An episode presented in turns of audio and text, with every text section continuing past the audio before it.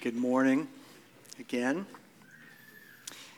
You may have heard that Dr. Dave is preaching at the new church plant in Burke, Virginia, Christ Church, with uh, Pastor Porter Harlow. So he was glad to be invited to preach there. If you'll open your outline, get that out, open your Bibles. We are to Mark 4. We are to the first parable in the Gospel of Mark. I don't know if you've followed some of the recent stories about well known Christians who have renounced their faith. Certainly not a new thing, uh, but there have been several sort of high profile folks. Um, Josh Harris, who wrote the book I Kissed Dating Goodbye, and several others, was the senior pastor up in Gaithersburg, Maryland, um, at Christ, uh, Covenant Life Church. Uh, moved to Vancouver to go to seminary, which we thought was a great idea. Uh, unfortunately, he's come through that time and is headed for a divorce and has announced that by any definition of a Christian, he can't call himself that anymore. We mourn for that. Uh, another man, a worship leader named Marty Sampson, has written songs like God is Great and All I Need Is You. He's part of Hillsong United. Has also announced that he's losing his faith, that he has problems with Christians and with Christian theology, and um, that he's concluded it's not for me, it's just another religion at this point. Well, those kind of came close together, and, and so there was a lot of commentary. One, one man, John Cooper of the rock band Skillet, wrote a post called What in God's Name is Happening in Christianity, in which he uh, you know, sort of addressed the situation without naming uh, these men. But he, he wondered how they could be so bold uh, and proud in announcing their loss of faith that they weren't mourning it, that they weren't humbled uh, and sort of confused. And he exhort, exhorted the church to elevate truth over emotion and to look to the scriptures, not to Christian leaders for our grounding. And of course, that post prompted a lot of conversation and, and, back and forth and dialogue. And, and now we hear that Kanye West has become a Christian. And so we're hoping that's a real thing and can survive sort of his uh, notoriety in life. I'm sure you're all listening to his new album, Jesus is King, all week. Um, I'm sure that you've known people who seem to be following Jesus who have turned away and decided that the Christian faith isn't for them. I have known people who taught Sunday school, people who brought others to faith in Christ, who volunteered with our youth ministry, with staff, uh, or were staff for parachurch ministries, who now consider themselves atheists or nones, as check that box.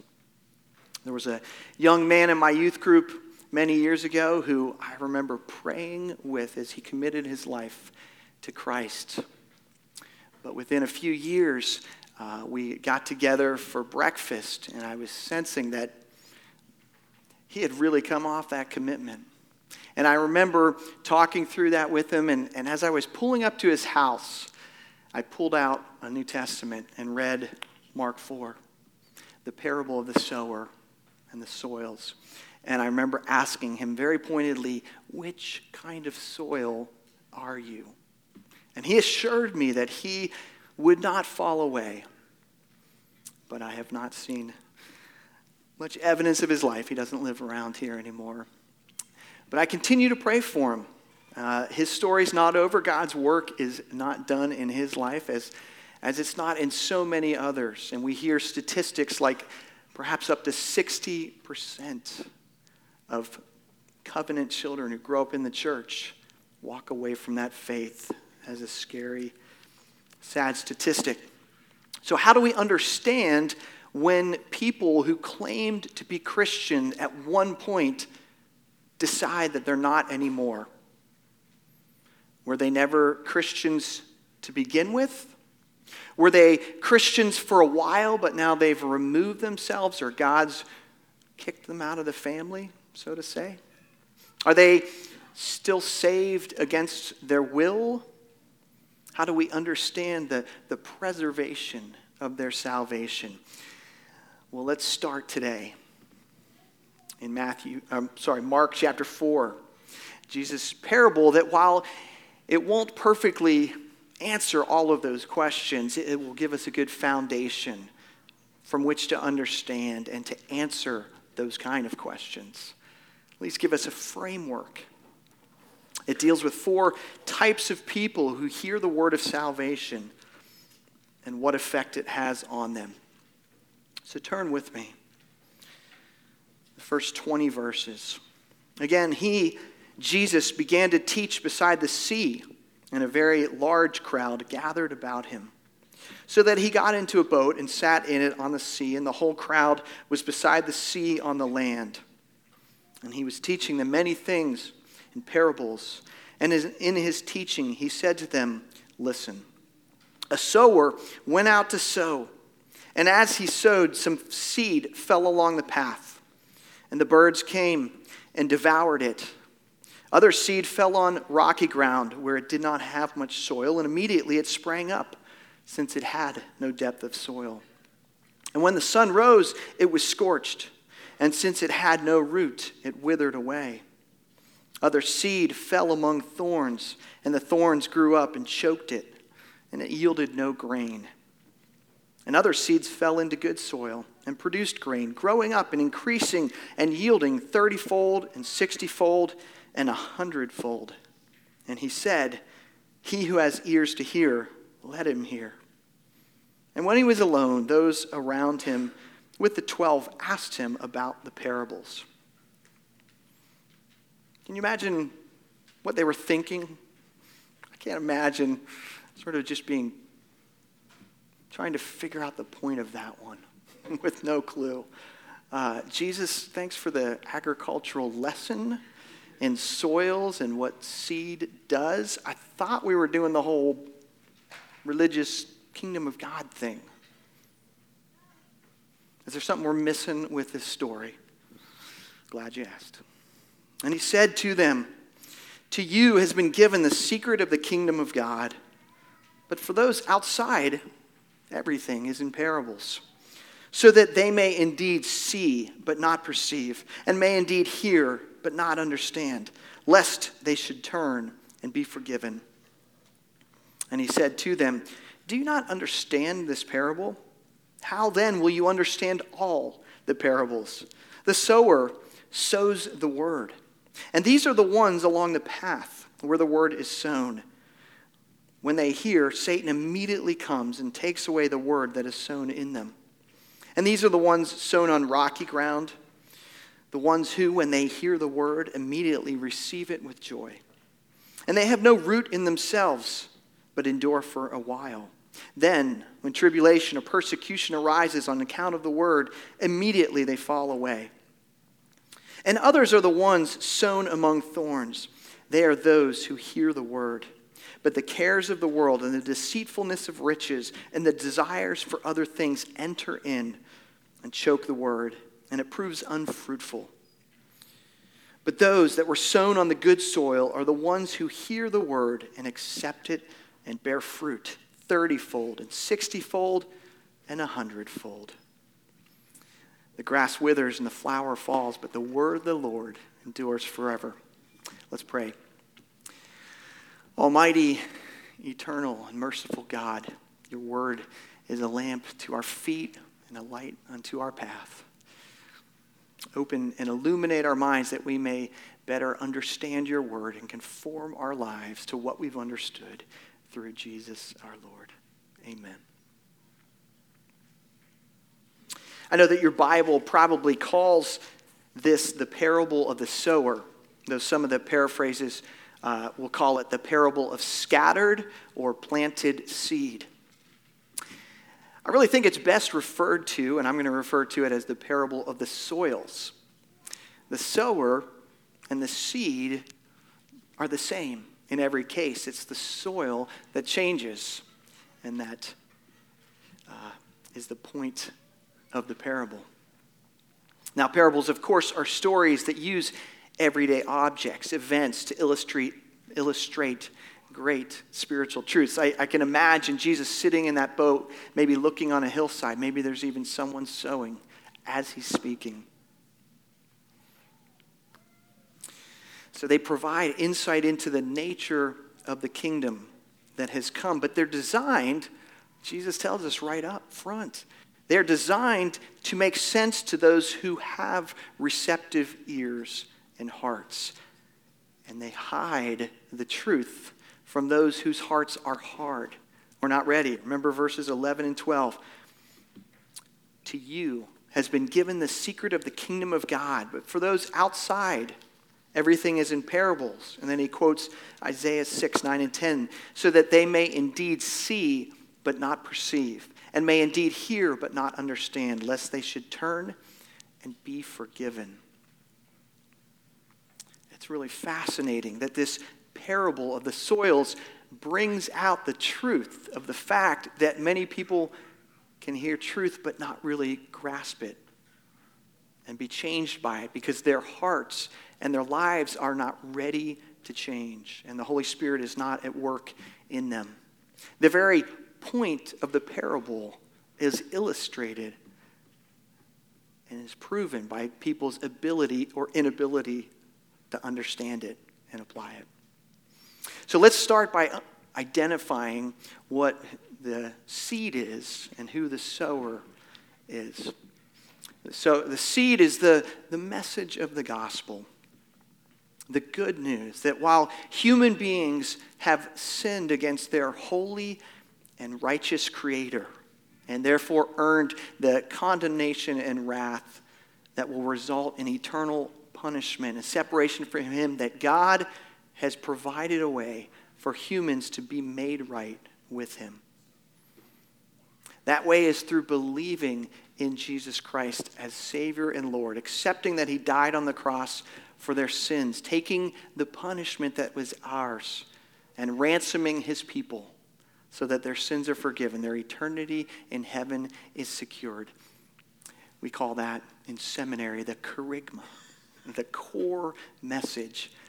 The Greek is logos, it's the word, it's the good news that is sown in the world. But you say, wait, Jesus hasn't died on the cross yet as he's giving this. So the message, as he's bringing it, is that the kingdom has come and that I am the way, the truth, and the life. And the Father has sent me, and I reflect the Father. So, uh, the message, the seed, is really the same. It's looking forward to the cross and the resurrection then, but since then. And that gives some insight into who the sower is. The sower is anybody who spreads the message of the gospel, starting, of course, with Jesus himself. I'm sure that Jesus told this parable as a way to help his disciples understand what's been happening at the beginning of this ministry. Because you've got the people who should have been likely to respond, right? The religious leaders, his hometown, friends, and family. They should have embraced Jesus' message, right? No, they're telling him he's insane, that he's demon possessed. And yet, the outcasts, the lepers, the tax collectors, and fishermen, the notorious sinners, they're the ones who are actually hearing and receiving and following. So, how do you account for how people responded to Jesus? Well, either their hearts were prepared and they had good soil that received the word, or their hearts were closed to him and were some other kind of soil. Giving the disciples that context. And the sower is also any other person, any other believer throughout history. So the disciples were going to take that seed and take it out into the world. And then every Christian through the ages, down to us. If you've been a believer for any length of time, congratulations. You're a sower. This parable has got a lot, got a lot to teach you. The main point of the parable is the description of the different types of soil. So you have to understand that farmers didn't necessarily have these like perfectly plowed rows like they do today. Uh, the landscape in Israel was difficult ground, and there were rocks all over hills. And basically, a farmer probably didn't have a huge plot of land and would just throw seed anywhere he could, hoping for some kind of growth. And so we see that there's three soils that can't receive the seed. And the first soil represents the hard heart that immediately rejects the word. And so we look at verses 3 and 4, and then we jump down to 15. Listen, behold, a sower went out to sow, and as he sowed, some seed fell along the path, and the birds came and devoured it. And then the explanation. Verse 15 These are the ones along the path where the seed is sown. When they hear, Satan immediately comes and takes away the word that is sown in them. I think the key word his, here is immediately, right? The seed falls on this path, but there's no chance for the seed to take root. The birds snatch it. Satan swoops in, makes sure that the word does not connect. The message of the gospel has no chance with this type of soil this type of heart yet. There's spiritual deafness. They dismiss the message without any serious contemplation of its legitimacy. I remember taking a young man out to lunch many years ago uh, at what used to be Bunkers in Leesburg. He was in his early 20s. He had had some difficult times in life, but he was sort of trying to get his life back together. He was going to church with his family. And as we were shooting pool, we talked about the basics of the gospel. And I sort of thought I was getting somewhere.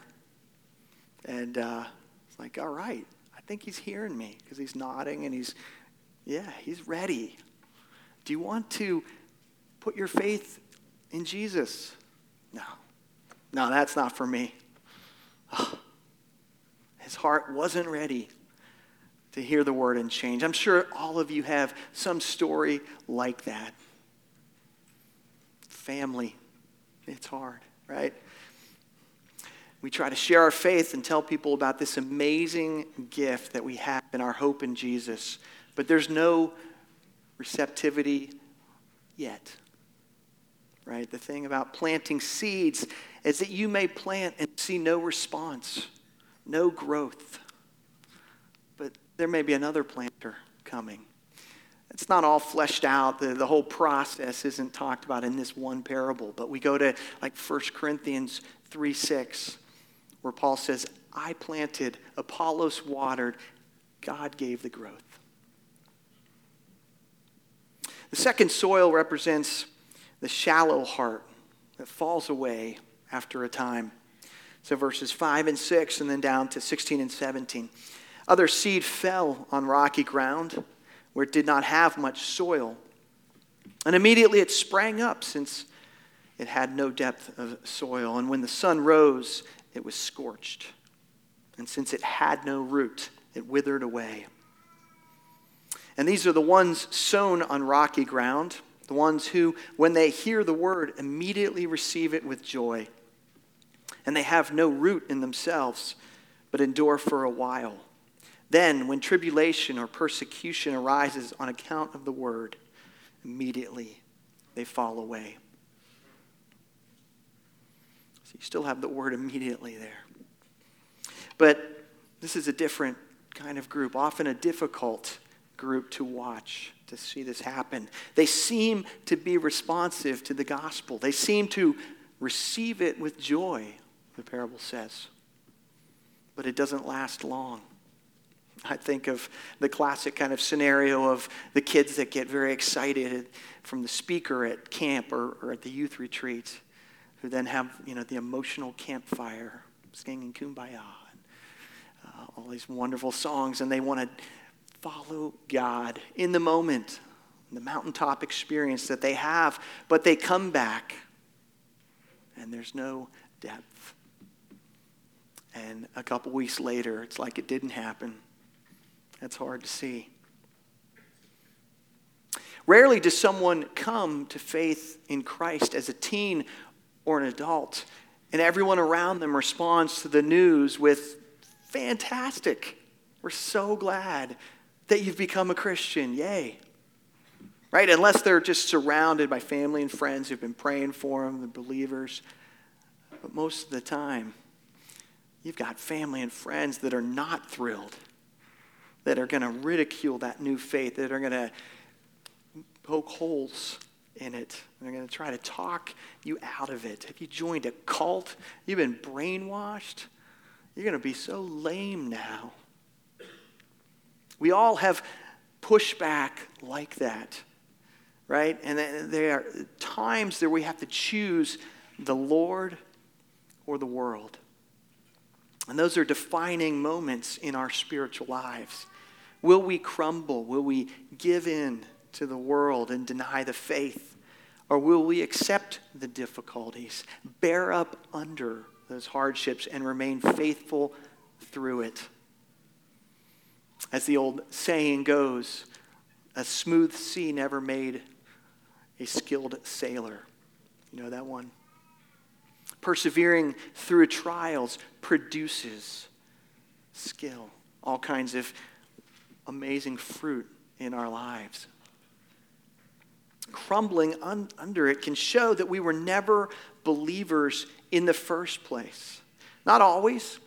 Certainly, Christians can doubt and waver and give in, downplay their faith, and it doesn't necessarily mean that this is that soil. But the bottom line is that initial excitement is not a sign of true faith.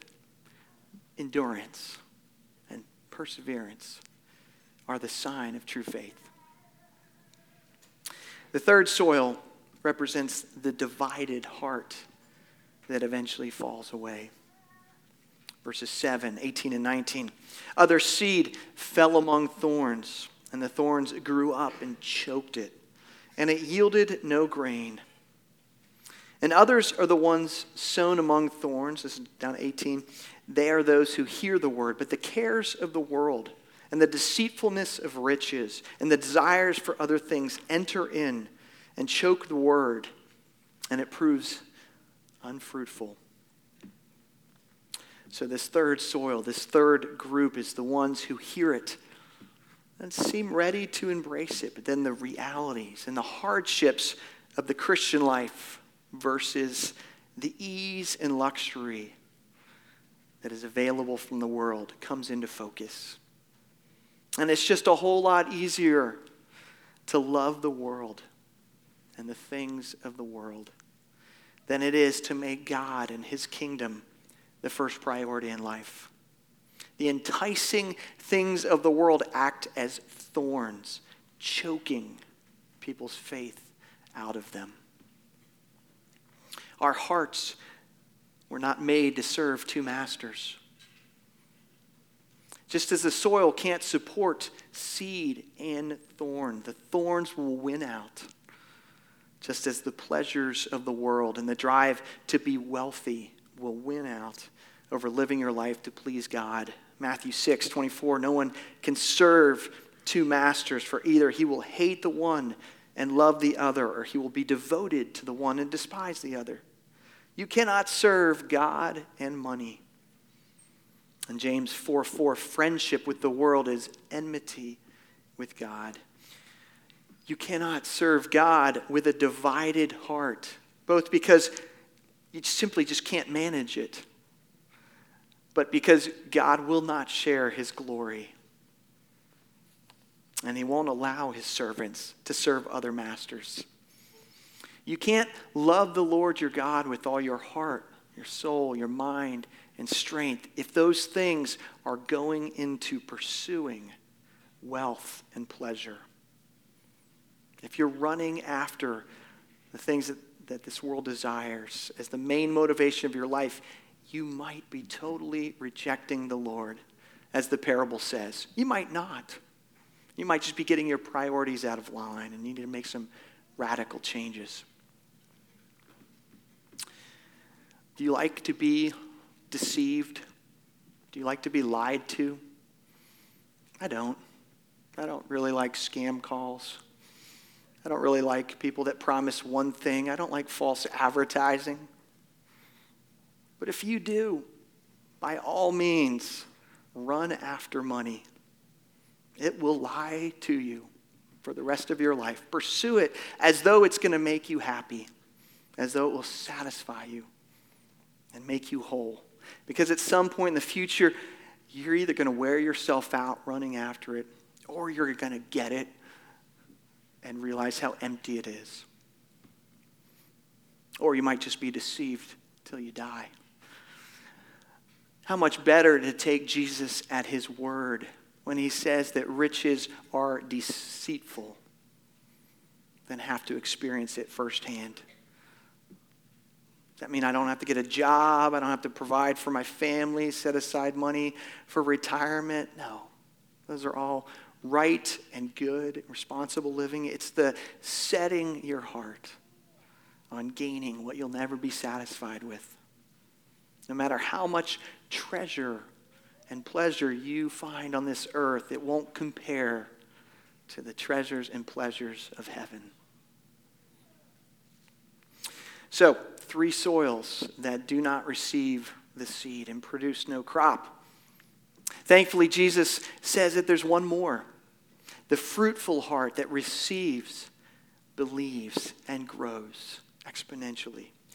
So we have verses 8 and verses 20. Other seeds fell into good soil and produced grain, growing up and increasing and yielding 30 fold and 60 fold and 100 fold.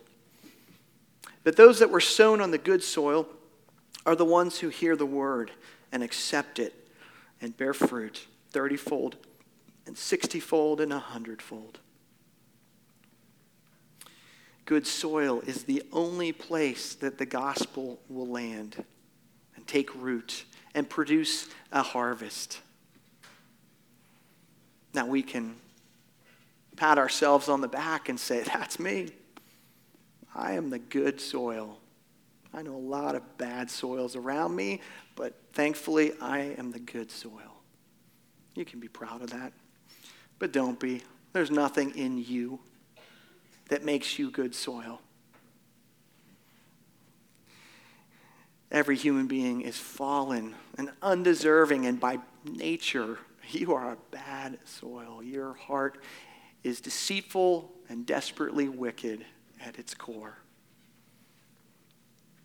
It becomes good because of the supernatural work of the Holy Spirit on the soul. That's not totally explained in this parable, so we have the rest of the scriptures to explain that to us. Titus 3:5 for instance says God saved us not because of works done by us in righteousness, but according to his own mercy by the washing of regeneration and renewal of the Holy Spirit. Persecutions and hardships don't deter people that have received the Spirit. Personal desires, sinful greed, and cravings don't distract and derail us. The Word takes root and changes them.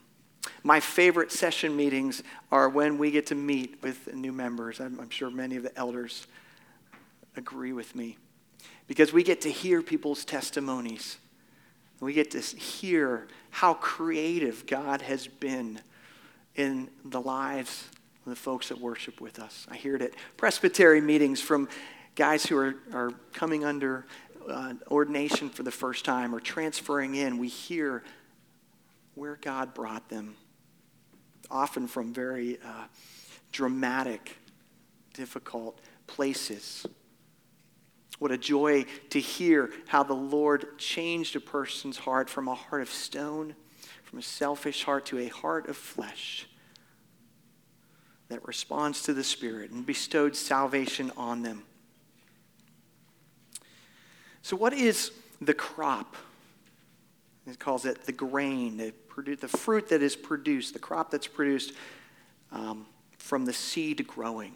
Because it says it, it multiplies 30 and 60 and 100 fold. And, and I think the first couple times I heard that, I thought, oh, well, then they go and make converts and they convert a bunch of people. And I'm sure there's some sense of how someone would then uh, take the word elsewhere. But I think we're pretty safe uh, understanding if we see this as the fruit of the Spirit in Galatians chapter 5 that is produced in us love, joy, peace, patience, kindness, gentleness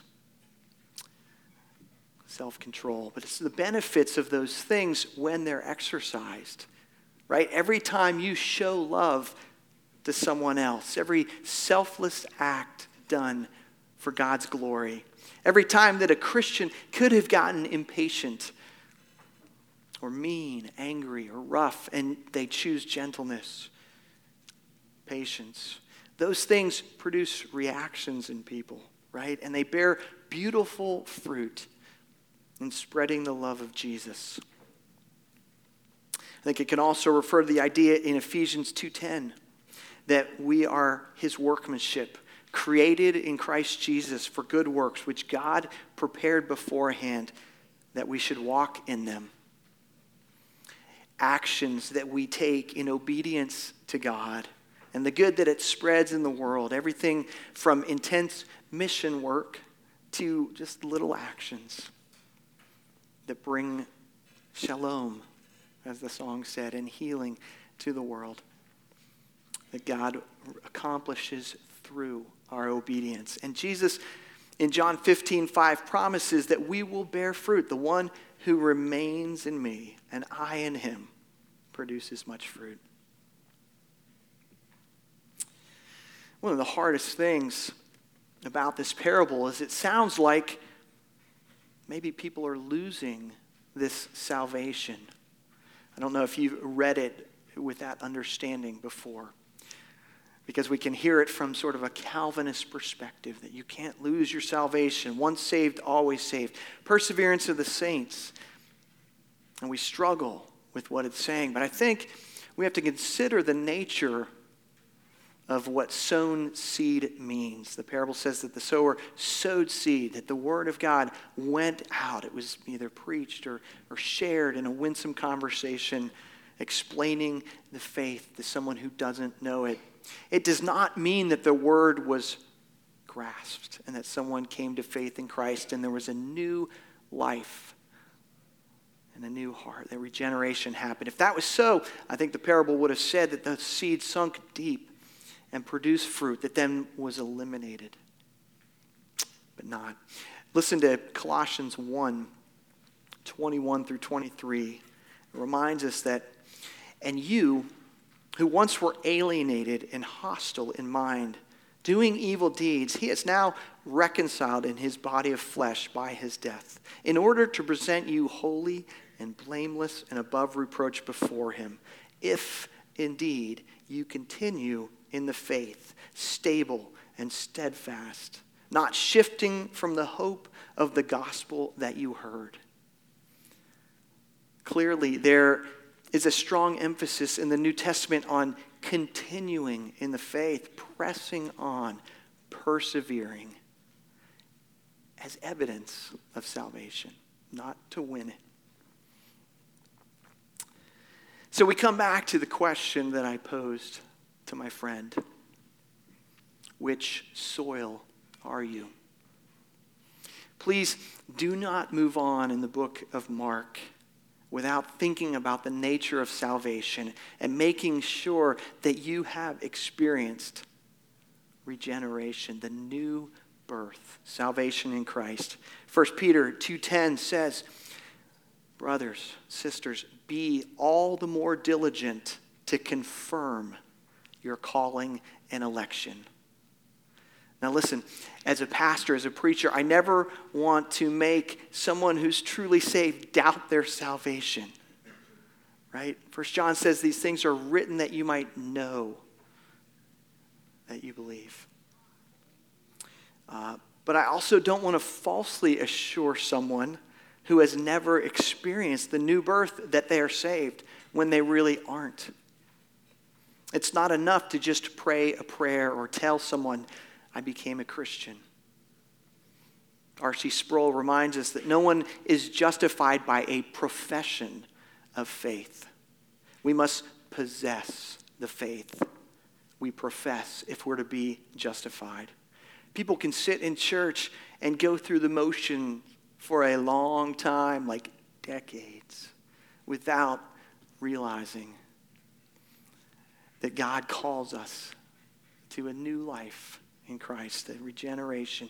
The, the difference between the converted, regenerated, saved new life and the unconverted, unregenerate old life should be profound. Sometimes it may not feel like it. But if we are truly given a new self, a new nature altogether, and long for the things of the Spirit rather than the things of the flesh, we will understand it. We're not perfect, we're not instantly sanctified. It'd be convenient if we were. We struggle. Romans 7, check it out. But we're new creations, growing and changing, hating our sin, but loving our Savior. If you know that you've been given eternal life and a new self, praise God that He has made your soul into good soil. Look for ways that your life is producing fruit. If you're not sure whether you've received the new life in Christ, please talk to somebody. Come talk to me or Dave or Frank or any members of this church that you're comfortable talking with. We would love to talk with you more about it. But as we go out to sow, you sowers, of the word to those who already believe. The one thing that I don't want you to leave thinking about with this parable is excuses not to sow the word. Because we can't think things like, oh man, that, that guy is just hard soil. He is never going to receive the message. I'm not even going to bother. Or, I know she's just so wrapped up in money and her creature comforts that even if she heard it, she'd fall away. We can't, we don't have that option. We can't make those judgments, number one. And number two, God works miracles in the hardest of hearts. I've heard testimonies of hardened criminals, people on the verge of suicide, mass murderers, terrorists like Paul, addicts, Baltimore Ravens fans. All come to faith in Christ. Sorry, that was low blow. As I was making a serious point. Sorry. Additionally, what we see on the outside is never the full picture, is it? We don't know how far someone is from believing in God and coming into the kingdom. A self righteous person that is an upstanding pillar of the community could be so far from the kingdom because they don't think they have a sin problem. Whereas a drug addict or a convicted felon understands depravity and understands they are in need. I've always said that atheists and people who seem hostile to religion might be closer to the kingdom than people who have a little bit of religion and think that that's enough. Our obligation is to sow the seed, sow the word, and leave the harvest to God. And I think, if nothing else, this parable should be a huge encouragement. I mean, the parable doesn't talk about the soil talking back. So I understand, like you get in a witnessing situation, it's hard. It's not as easy as just throwing out seed. But if we know ahead of time that more people do not have a heart or soil that will receive the word, we don't have to get discouraged when they don't accept Christ. Or they're just not along this stage. Remember, I said this doesn't explain everything. There's going to be other people that share in that person's life, and they move. The Holy Spirit may change the soil that they receive. And also, if you know that every once in a while, the message is going to find good soil, and then it takes root and reproduces 30, 60, 100 fold. That should be unbelievably exciting. That you could be part of that process. Salvation belongs to our God who invites us to join him in it. Don't be discouraged. Look for signs of life and of growth. He who has ears to hear, let him hear. Let's pray. Give you a few moments to pray.